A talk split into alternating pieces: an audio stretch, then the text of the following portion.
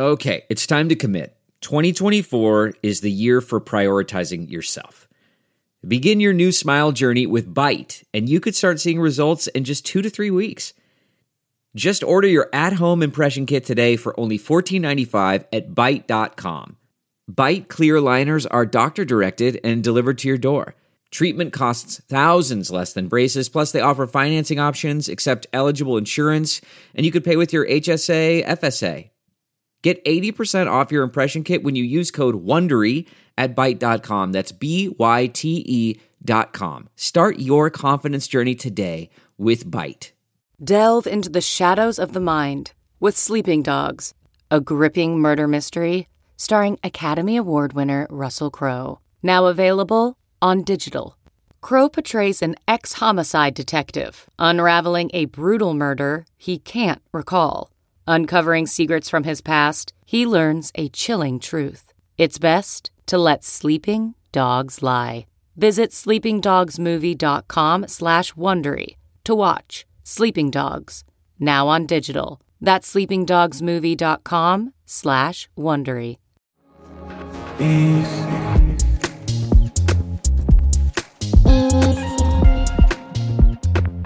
Hello and welcome to episode two of Gen C. Gen C is Generation Crypto. These are the people who are raised on a different philosophy on how they look at money, how they look at identity, how they look at privacy, and really how they're reimagining their relationships with the communities and the companies that they interact with.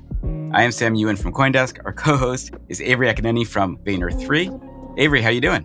I am great. I'm super excited to be here today for episode number two. It is the day before Thanksgiving, and we have an incredible guest here today in Ricky. Looking forward to hearing what he has to say and to share after his decades of experience at Nike and, you know, now as C M O at Vista.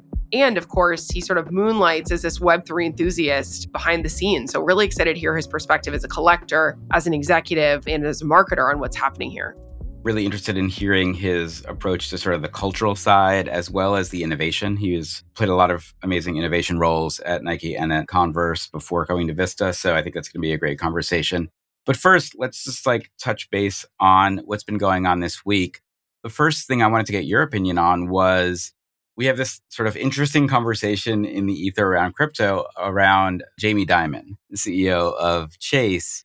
You know, he sort of talks about believing that crypto is not a good investment. We found out this week that J P Morgan has registered a cryptocurrency wallet trademark, which makes me think at some point pretty soon, we might see J P Morgan in the sort of crypto business, at least from a custody or a savings perspective. What are your thoughts on the fact that they're potentially coming out with a wallet or just registering the trademark?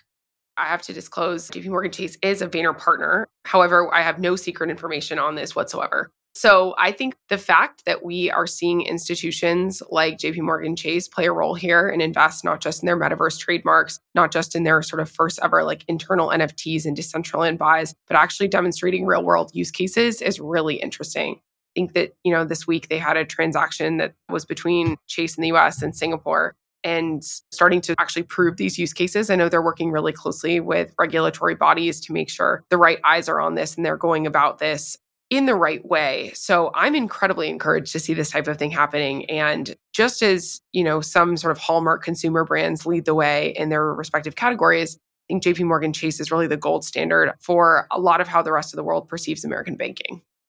I don't think anyone is trying to shy away from payments. So we have Cash App, we have PayPal, we have both Visa and MasterCard who are kind of getting deeper and deeper into this. So seeing Chase come in makes me think that the idea of capturing some of the payment flow of those who are willing to spend utilizing crypto is an area to make fees, right? So I think that's something that's really interesting. And then the thing that sort of pops out to me also, and we're starting to see this happen quite a bit, is companies making their own wallets. So the way we get to sort of mass adoption of Web three may not be through MetaMask. It might be through, through the fact that we have all these companies that have their own apps. And so therefore, if you can build a wallet into the app, it feels like it creates more of a kind of easier onboarding.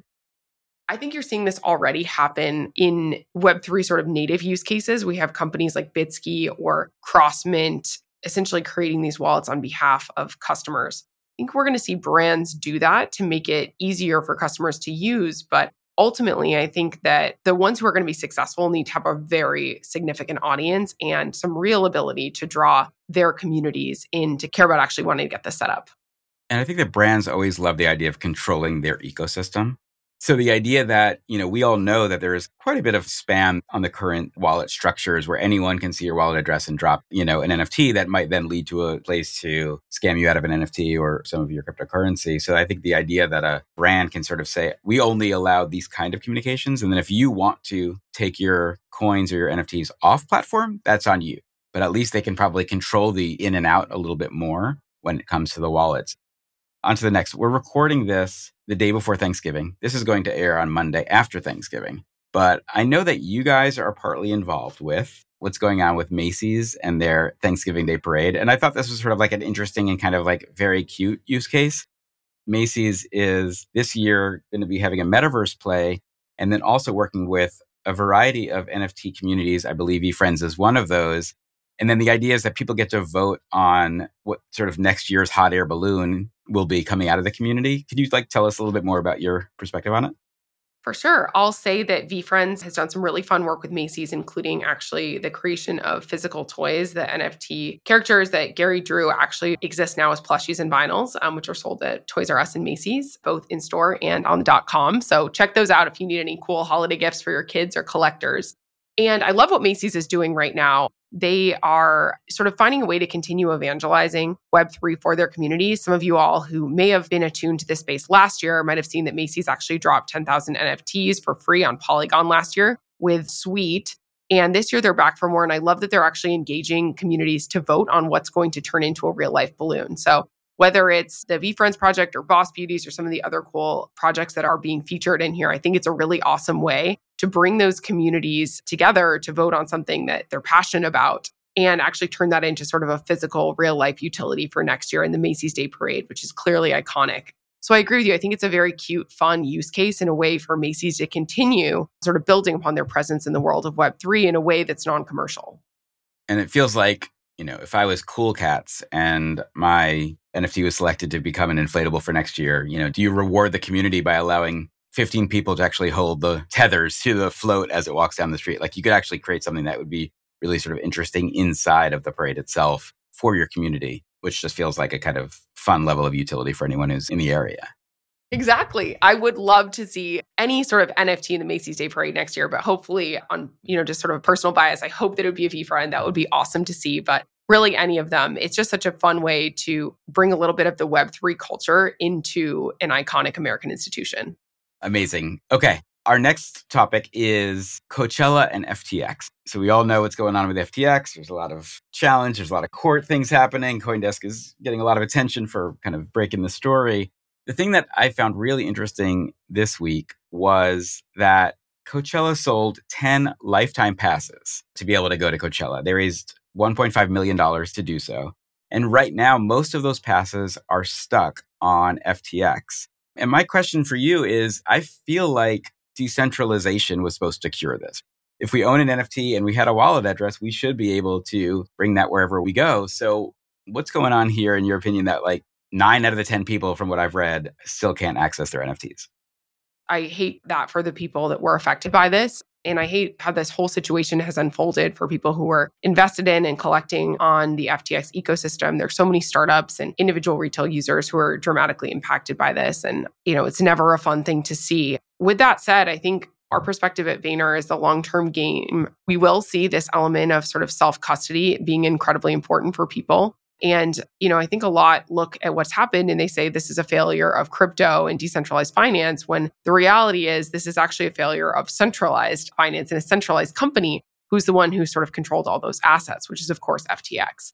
I just published a white paper for my team yesterday, which is called What to Watch in the World of Web three. And it's a sort of enterprise guide designed for marketers. And the one of the use cases we talked about was ticketing and how it was an interesting sort of first primary use case to see Coachella and F T X. Well, Coachella really launched their first ever lifetime passes. We have a big disclaimer that says the now defunct F T X was the provider for that. It doesn't change the fact that that's still a really important use case, but it's unfortunate for those people who actually purchased those lifetime passes. And I hope they get justice through the entire proceedings that are happening now. The good news, I think, is that it's only ten passes. So it feels like Coachella could figure that out. I'm sure they can make it right. Right. I think the worry probably is that the funds might still be locked up. All right. So The final thing this week was, I know we're both friends with Bobby Hundreds. We love Bobby and what they do at The Hundreds. To me, The Hundreds is one of the first brands to truly commit to Web three and is one that I've been tracking since inception. So let's talk about the Batom Bomb's drop that just happened in the last couple of days. So Batom Bomb is the next iteration of the Atom Bomb Squad N F T collection. And I think last summer, Bobby and Ben, his business partner, dropped the Atom Bomb Squad, which they often say is almost two decades in the making. Their sort of iconic Atom Bomb logo in all the different forms and fashions it's existed in across their collections. That was, I think, twenty-five thousand pieces, and it sold out immediately. There was a lot of hype and demand and floor prices soaring up into the several E T H at one point. And in the last year plus, they've really established this sort of Web three native and Hundreds O G community, done a lot of cool things, whether it's in-person meetups or exclusive merchandise. And this sort of Batom Bomb was the next step in their collection. I think the market conditions between when they launched Atom Bomb Squad and Batom Bomb Squad couldn't be more different, from sort of hype of the market to like really this lull in terms of like hype activity. It's really their O G fans and supporters who are the ones who are collecting these now. But I think there was so much innovation. So there are a couple of things that are interesting. One, seeing creators like Bobby and Ben you know, ride along the waves of this cycle is really incredible, and I think goes to show how committed they are to this space. Second, they're doing this hot off of the debate of creator royalties. They shared publicly that they were originally planning to drop this collection on OpenSea, and after the controversy regarding creator royalties, they decided to mint this on their own website and then ended up working with MoonPay. Bobby is an advocate for creator royalties being a critical part of the Web three ecosystem, and it's a sentiment I really agree with myself. And I think the third interesting part about it is this element that links the two collections together, where if you had owned certain types of bombs, you got certain levels of access, both in terms of how many Batoms you got airdropped and even the royalties. So people who own certain N F Ts from the first collection now are able to actually benefit when some of the second collection sells, which is this sort of like next level order of royalties that we haven't really seen implemented before, and I think is super interesting. So I was really interested in the Batom Bomb collection. I collected one, and they actually airdropped me a second. They did that for all buyers, just to sort of give an extra thank you to their supporters. And there's only five thousand pieces, so it's a little bit more rare, and just something that I think was incredibly well executed and done so with this level of utmost transparency that I think is really native to the Web three ecosystem. Yeah, absolutely. I mean, I think Bobby and Ben and what the Hundreds have done is, to me, so exciting because they were like the first Shopify integration where you could buy merch only by connecting your wallet, which I think a lot of folks are doing these days. If anyone doesn't follow Bobby Hundreds on Twitter, one of the smartest people out there talking about the space, but also so committed to the creator as someone who's been a creator himself and built a brand over multiple decades. So definitely recommend that. I'm super excited. We have an amazing guest. We're going to get to him right after the break. Ricky Engelberg is the C M O of Vista. Also, it used to be called Vista Print, just an amazing company that focuses on small and medium-sized businesses. Their parent company bought ninety-nine Designs, so there's one hundred thousand creators who are working with them. And I'm just super excited to hear what he has to say about the Web three industry. And so we'll get right to that after the break. Easy. Join CoinDesk's Consensus twenty twenty-three, where Web three meets I R L, happening April twenty-sixth through twenty-eighth in Austin, Texas.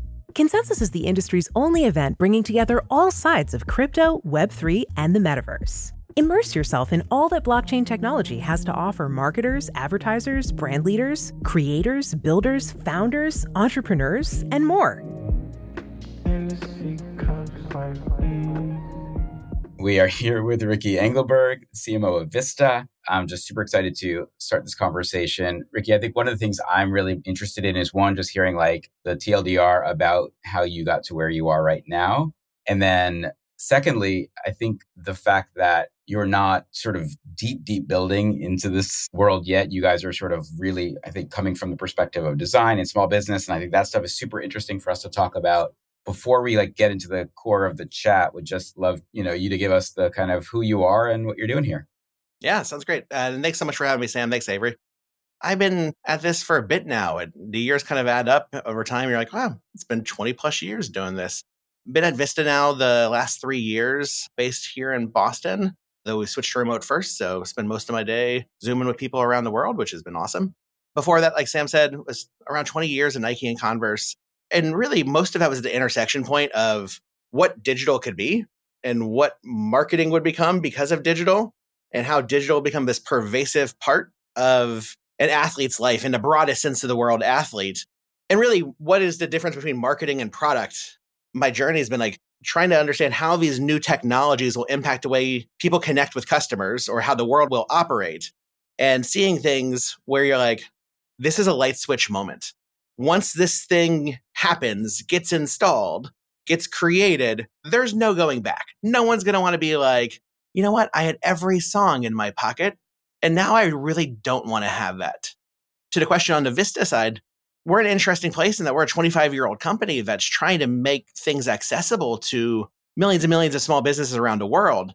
But you look at the stack of what a small business needs, and not everything is distributed equally. The idea of, you think back to before the pandemic and the idea of contactless payment and going into a small business and being like, oh, do you take Apple Pay? It wasn't going to happen. And now the vast majority of them do. And I think everything feels sometimes to people that are early adopters, late for people adopting. But then you kind of zoom out, you're like, it's been a pretty big revolution for a lot of small businesses in the last ten years that still some are catching up to. And that's kind of a general feeling from a Web three standpoint is like, it's a cliche when you see it pop up where people are like, oh, we're still early. But in the grand scheme of things, it is so early. And then it's still early in digital for most companies. That's amazing. So Ricky, I have a two-parter for you. First, what attracted you to Vista? Like, you'd been at Nike for many years. Clearly you started working there when you were five or something. Huh. And uh, then you decided to go to Vista, and you know, that's quite a different environment and also a different sort of marketing department. Second thing I wanted to ask you is, you know, I think when Sam and I were brainstorming who we wanted to invite as some of our first guests, we wanted to pick people who deeply understand the world of business and marketing and also are personally interested and invested in this world of Web three. And I think we'd be hard-pressed to find a C M O who's more personally interested in this than you are. So I'm curious, like, sort of what got you into this space and what piqued your interest about what's happening in this world of Web three? Cool. I'll start with the first one. And I was at Nike for twenty years. The way I was kind of equated is the equivalent of like being born, going to kindergarten, elementary school, middle school, high school, and your sophomore in college. That's how long I was there. So it wasn't a blip. And we did things that transformed the world of sport forever.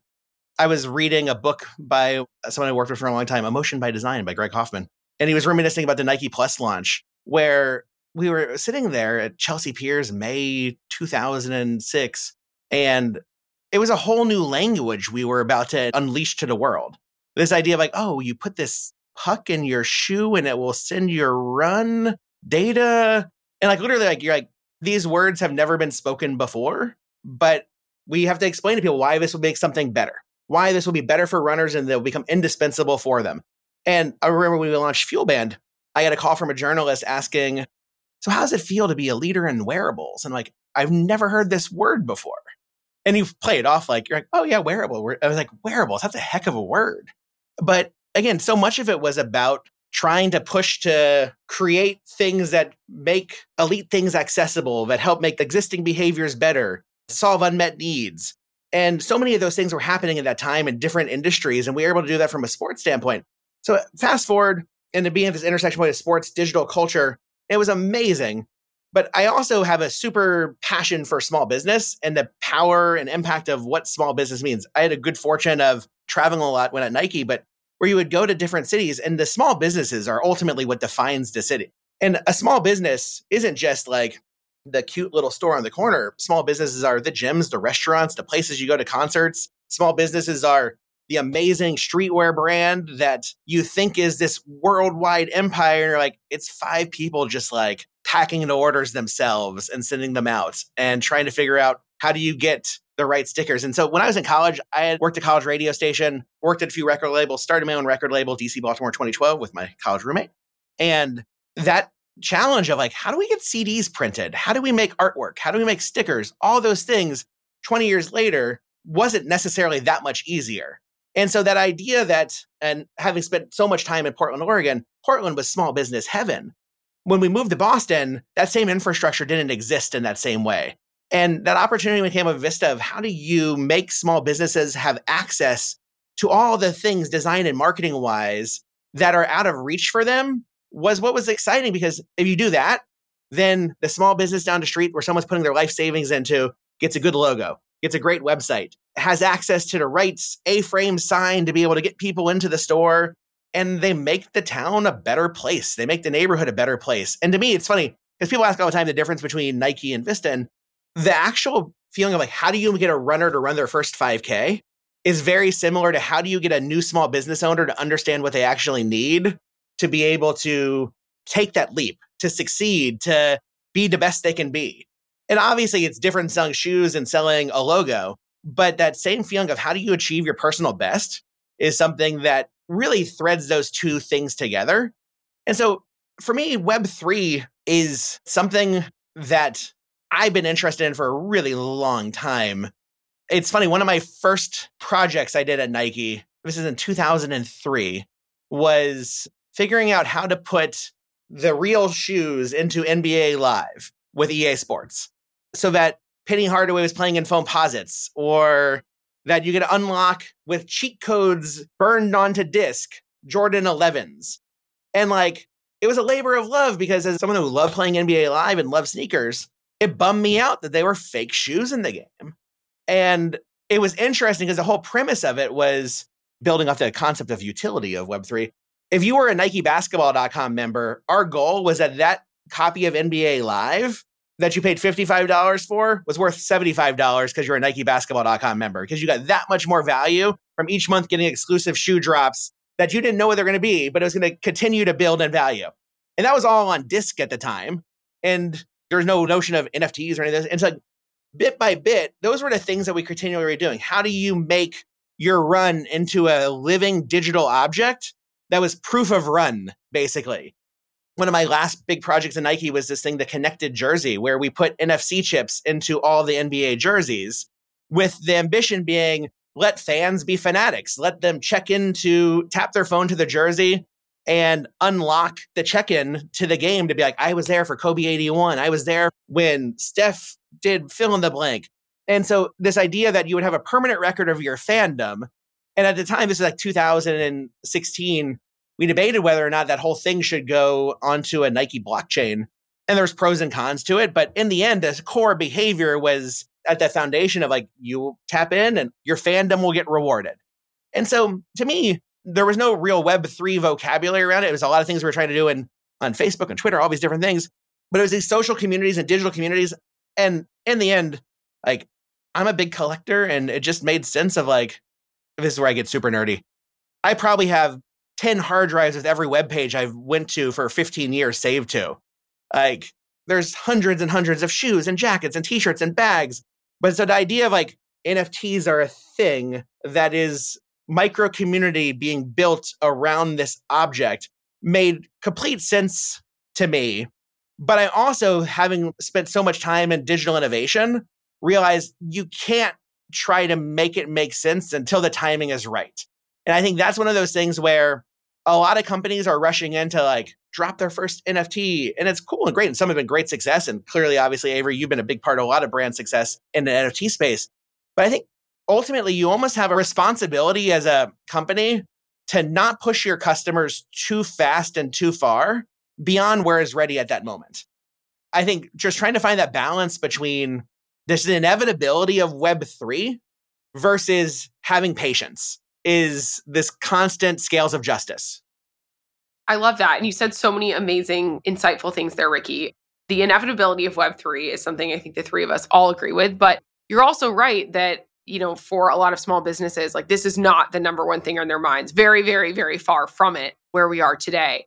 I think from a collector standpoint, the people who I've seen like really understand Web three and get it and see product market fit immediately is people who collect physical objects, right? Like if you collect sneakers or you collect cards or comic books or whatever it is, or handbags, you understand that concept of rarity, of scarcity, of, you know, hunting for the next special item for your collection. And if people who aren't like collectors in that same way, typically it takes them a little bit longer to sort of get there on Web three, but collectors are like, yes, I get it. I'm curious about, you mentioned the connected products. This is a hot one, hotly contested. How do you feel about the word fidgetal? You did not say that. I said the P word. Oh, fidgetal. I'm unrepressing countless hours debating this. like in the early two thousands. Connected products to me does a nice job of showing that this is something more. And I go back to the origins of the plus. Like, it's weird to see everything plussed up at this point. When like when we put the plus on Nike Plus, we were the first to do it. And there was a lot of debate. And you're like, you know what? It's Nike, but more and enhanced. And to me, that notion of connected products is these are products, but they're connected. There's more to them. I think Fidgetal falls a little bit into the fetch camp and is something that, my apologies to anyone that's a big fan of Fidgetal, it's kind of like on demand. On demand was a video on demand. It's like, oh, it's like video, but I can do it on demand. To me, when trying to onboard people, finding those things that help make that transition bridge that much easier is an important thing. It doesn't mean Fidgetal won't be the thing. I just feel like it's asking a lot of people to have to learn something new. It's a little how do you do fellow kids. Exactly. It's like, okay, I want to be cool, but I'm just, I don't get it. But I also have an inbox full of briefs from brands who are like, I need a Fidgetal thing. I love, you know, the way you frame that as connected products because yes, there's the possibility for it to be like a physical and digital connection, but there's also more. It doesn't have to be just in this like one little silo. It allows for an expansiveness. To me, that notion of connected product is we're not trying to take your handbag and make it into a transformer. And that notion of what was fifty-five is now worth seventy-five because of the connected is probably where more of these things play in space. Like, I love Spotify. It's revolutionized the way I consume music. I don't know if it's revolutionized the way music is created, but it's definitely enhanced the way I consume music in so many ways. And I think that's, again, the balancing act of what is enhancing and improving and existing behaviors versus what is a complete and total revolution that words don't describe. And having been part of both of those things, the complete and total revolution one is a much harder jump to land sometimes. When I think back, right, so many of the areas of interest right now in Web three, community, collectibles, you know, sport, move to earn, all of these things are stuff that was sort of pioneered without blockchain first. So I would just love your thoughts on, like, is blockchain something we need or something we want? Um. I think it depends on the use case. I was looking at a music N F T the other day that had the royalty structure built into the contract. And you look and you're like, I could see why that will be significantly better for everyone involved in that project. If the next Spotify or Apple Music or Napster, to date myself from a streaming revolution, comes in and builds something that truly captures the cultural imagination, and all of a sudden, everyone's listening to something that is blockchain-based, paying out in real time. I could look at more blocking and tackling things like ad tech, and I'm sure there's like a gajillion people trying to crack it, but like, there definitely has to be a better way to do ad tech from a blockchain standpoint than how it currently exists and the complete and total opacity of serving media. But I think people love YouTube. No one talks about the compression. And I think sometimes... like whenever I hear E R C number, number, something, like I appreciate the art of that's going on into like writing these contracts, but it sometimes just feels like we are talking about the compression on the YouTube video versus the fact that there's a lot of people that are able to make amazing videos. Then that's where we are in the journey right now. But I go back to the patience piece. Like in two thousand four, we pitched a rookie N B A player on doing a text message journal after each game. Just send a text message saying, good game tonight. Let's get him next time. And like once a week, how the rookie season was going. And the reaction was, that is such a big ask to ask a professional athlete to send a text message after each game. And you fast forward ten years and it's like, here's my walk-in tweet. Here's my photo for Instagram that's going to get posted of me carrying my shoe and all. And so like that generational shift, when it happens, it happens fast. And to me, once the technology gets into the background, the better off everyone will be and seeing where blockchain makes sense and where it is just a luxury item that's just tech for tech's sake.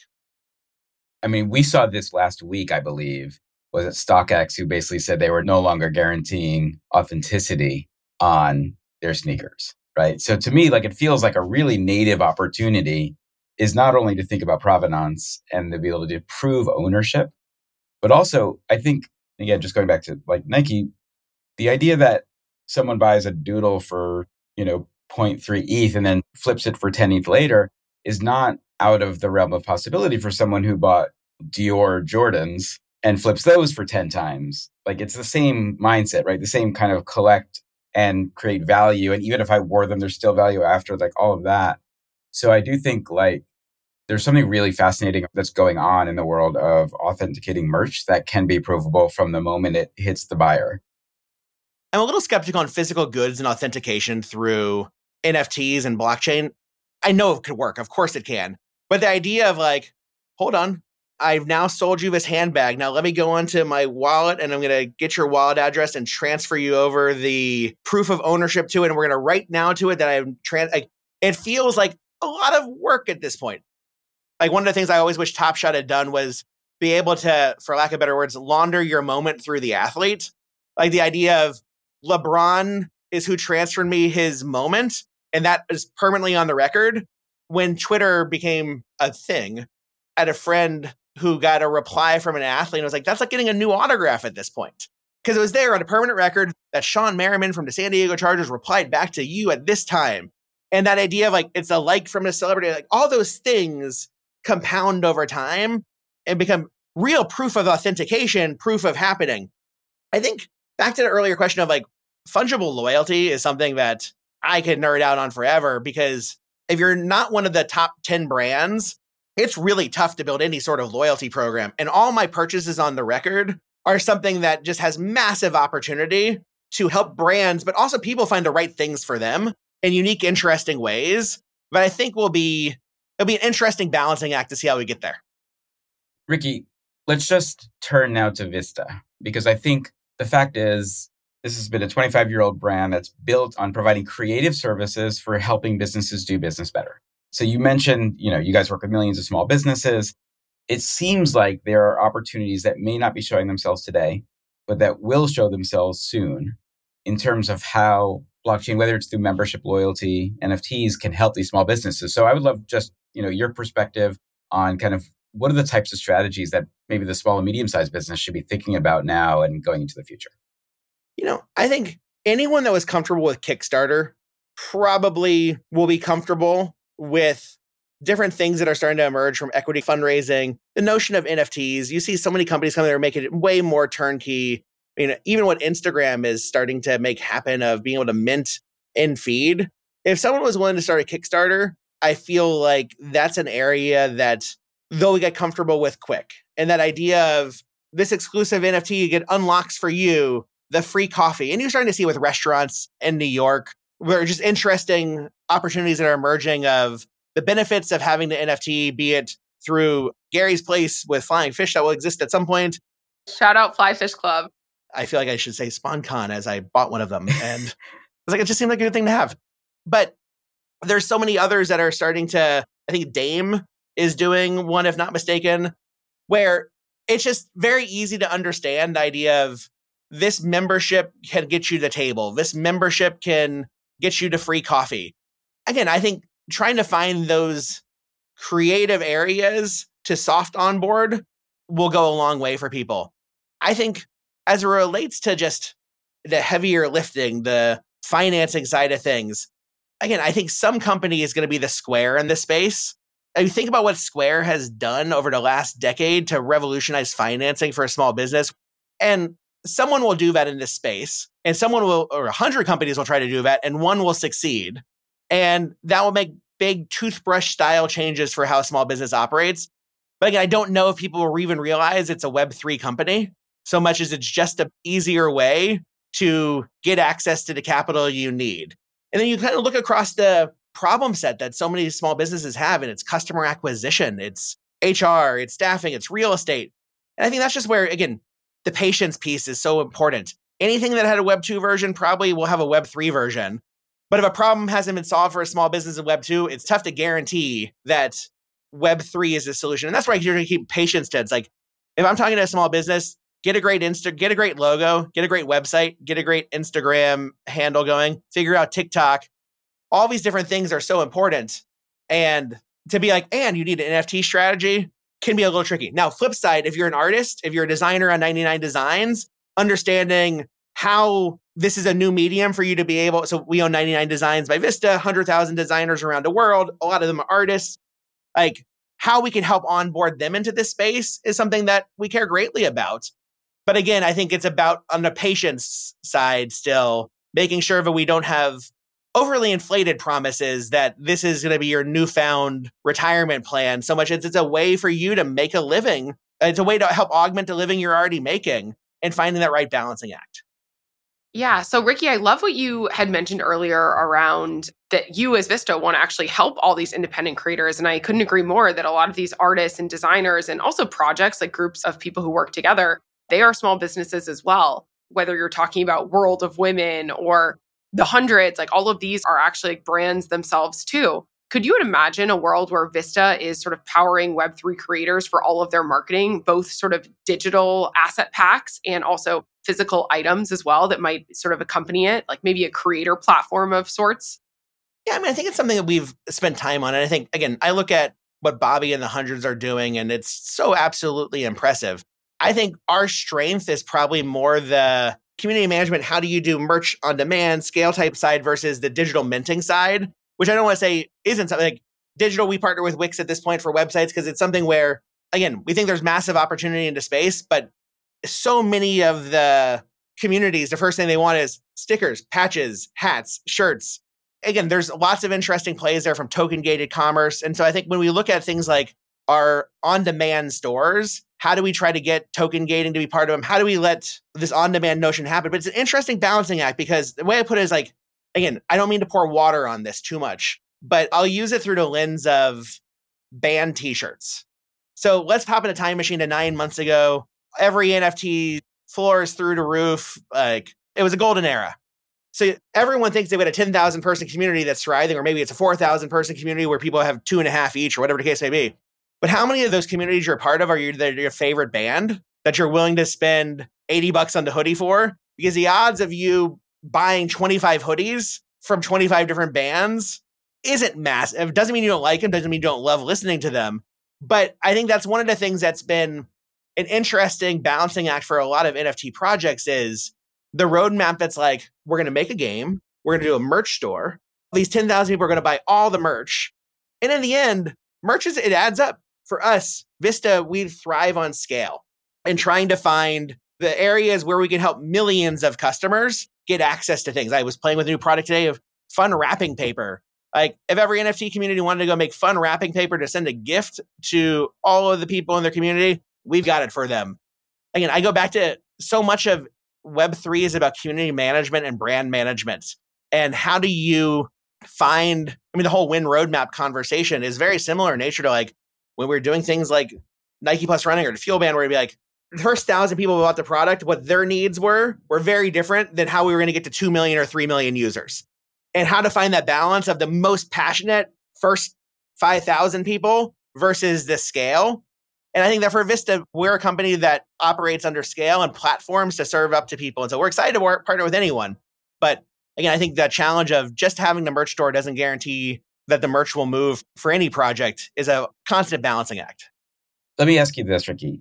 When I think of the local coffee shop in Brooklyn, they probably have a two or three thousand person community who's going there. The same with a popular restaurant.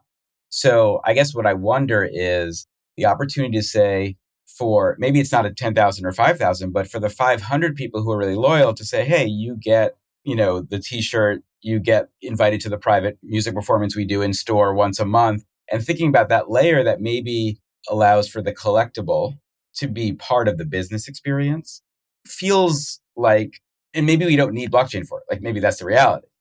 My Barnes and Noble membership, again, bad example because it's Barnes and Noble, but like I've cut it out of my life. But like I used to go and buy like thirty to forty magazines a month. And one day you walk up to the counter and be like, I've got twenty magazines. And Barnes and Noble be like, hey, you really should buy the member card because you literally would save sixty-five dollars today if you give us twenty dollars. You're like, you know what? That math makes sense. I will do that right now. And again, I go back to like the technology will be invisible. I think people like Token Proof have done such a nice job of trying to make it as easy as show your Q R code and it, magic happens from there. So again, I think all those possibilities are there. It's, again, about level setting the expectation. You've got a thousand people in your member program as a coffee shop. That is a great way to drive success in your neighborhood, at your three locations, so on and so forth. I think the challenge is, is that N F T got so caught up in the hype of how much money you can make off of the N F Ts and resale. And obviously the royalties make a tremendous amount of sense from a artist standpoint, but it'd be difficult to say, like, oh, to a coffee shop. Oh, and the beauty is you can set a royalty rate. And every time someone sells the membership, you get seven point five percent of it. You're like, huh?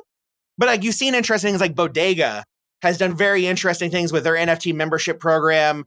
Again, it is a great digital tool for community, but like, there's only so many N F T projects I'm going to buy merch from. In the same way, there's only so many bands I'm going to buy the t-shirt from, or like the poster for, or whatever the case may be. So I think so much of it is level setting, the right expectations, and having patience. And I go back to the fungible loyalty piece. Like, if a coffee shop could one day say, we want to offer a dollar off to everyone that's a member of this gym, they should not have to talk to the gym about that if there's fungible loyalty. Every small business that gets community will be great at Web three. If you don't get community, Web three is not going to magically solve that for you. I couldn't agree more. So, Ricky, um, Vista is actually showing up, helping some sort of Web three creators and communities and doing some cool stuff. What attracts you to Art Basel, and what are you most excited for about next week? You know, so we're going to be working with Kids of Immigrants there, a group out of L A that we've done a lot with, that just is a great designer based out of L A that so much of it is helping small businesses have access to things like ComplexCon, like Art Basel, that might not have access otherwise, and helping them connect into community and open our relationships to them. We host things like owners, owners only dinners throughout the U S every month.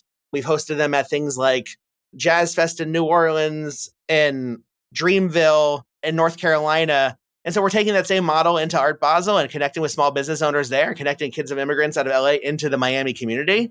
And really, this is our second year at Art Basel, and so much of it's just connecting with the community we work with throughout the year. And again, helping them understand what we could do for them from a design, digital, and print standpoint, and helping connect them together for interesting projects. And I think so much of being part of community is being a part of the community. And we try to be part of the community as frequently as we can, and that's what we do in Art Basel. Ricky, thank you so much for spending so much time with us. We know you're a busy guy. Avery, Sam, thanks so much for having me. And excited to be part of it, and look forward to seeing you all in the very near future. And happy Thanksgiving to y'all. Sounds great. Thanks, Ricky.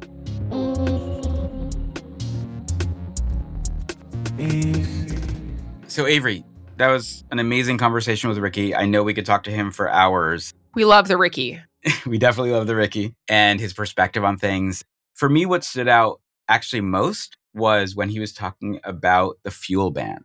Because I remember putting that fuel band on my wrist when I first got it, and you felt like you were in a club, right? And not only like were you in this club that when you saw someone else have it, you could identify, it was digital, it was cool, it felt kind of futuristic, but also the fact that like it measured points, right? And so therefore it was like, it was measuring your energy, which is something we're seeing happen right now. Like for me, the idea of that fuel band is the same as probably people who bought into the Bored Ape Yacht Club, right? They felt like they were part of something, and that just stood out to me.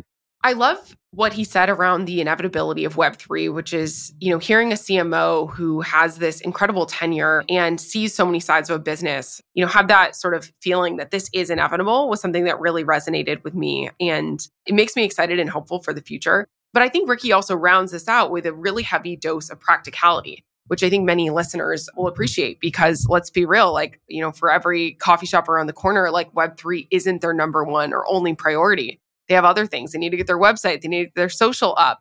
But just understanding that this is an inevitability, I do think helps marketers sort of prioritize how they should be thinking. And even, you know, having a C M O who's so interested in this personally and has been thinking about things like blockchain and connected products since twenty sixteen, he still thinks that patience matters. I guess that's my key takeaway is it's inevitable, but be patient.